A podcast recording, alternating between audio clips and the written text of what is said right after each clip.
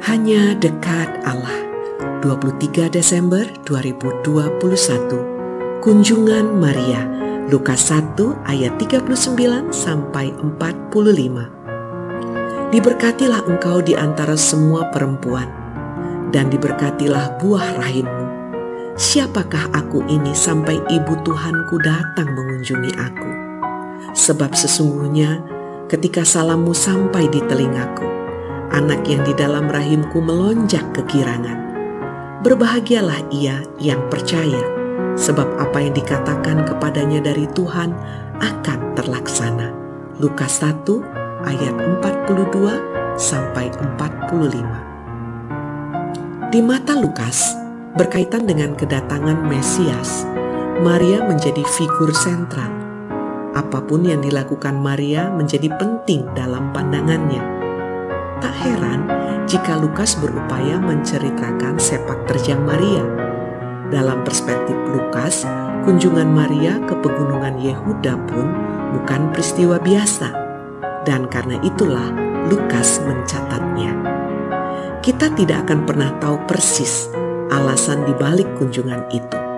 Meskipun demikian, kita bisa menduga bahwa kehadiran Maria pastilah memberikan penghiburan sendiri bagi Elizabeth.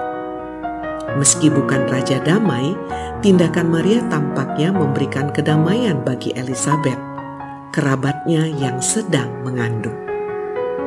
Kunjungan Maria sesungguhnya merupakan aksi damai. Berkunjung mensyaratkan adanya waktu dalam diri seseorang untuk pergi ke rumah pihak lain. Artinya, dia menyediakan waktu untuk orang lain Pribadi yang dikunjungi merupakan sosok yang penting di mata orang tersebut. Begitu pentingnya sehingga dia merasa harus menyambanginya.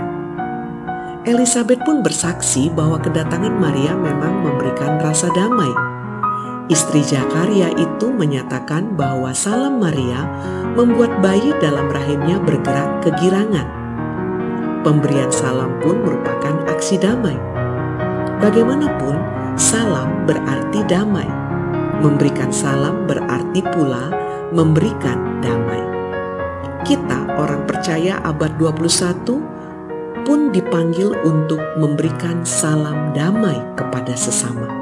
Tentunya bukan sekadar kata, tetapi tindakan-tindakan nyata yang membuat orang di sekitar kita sungguh-sungguh merasa damai.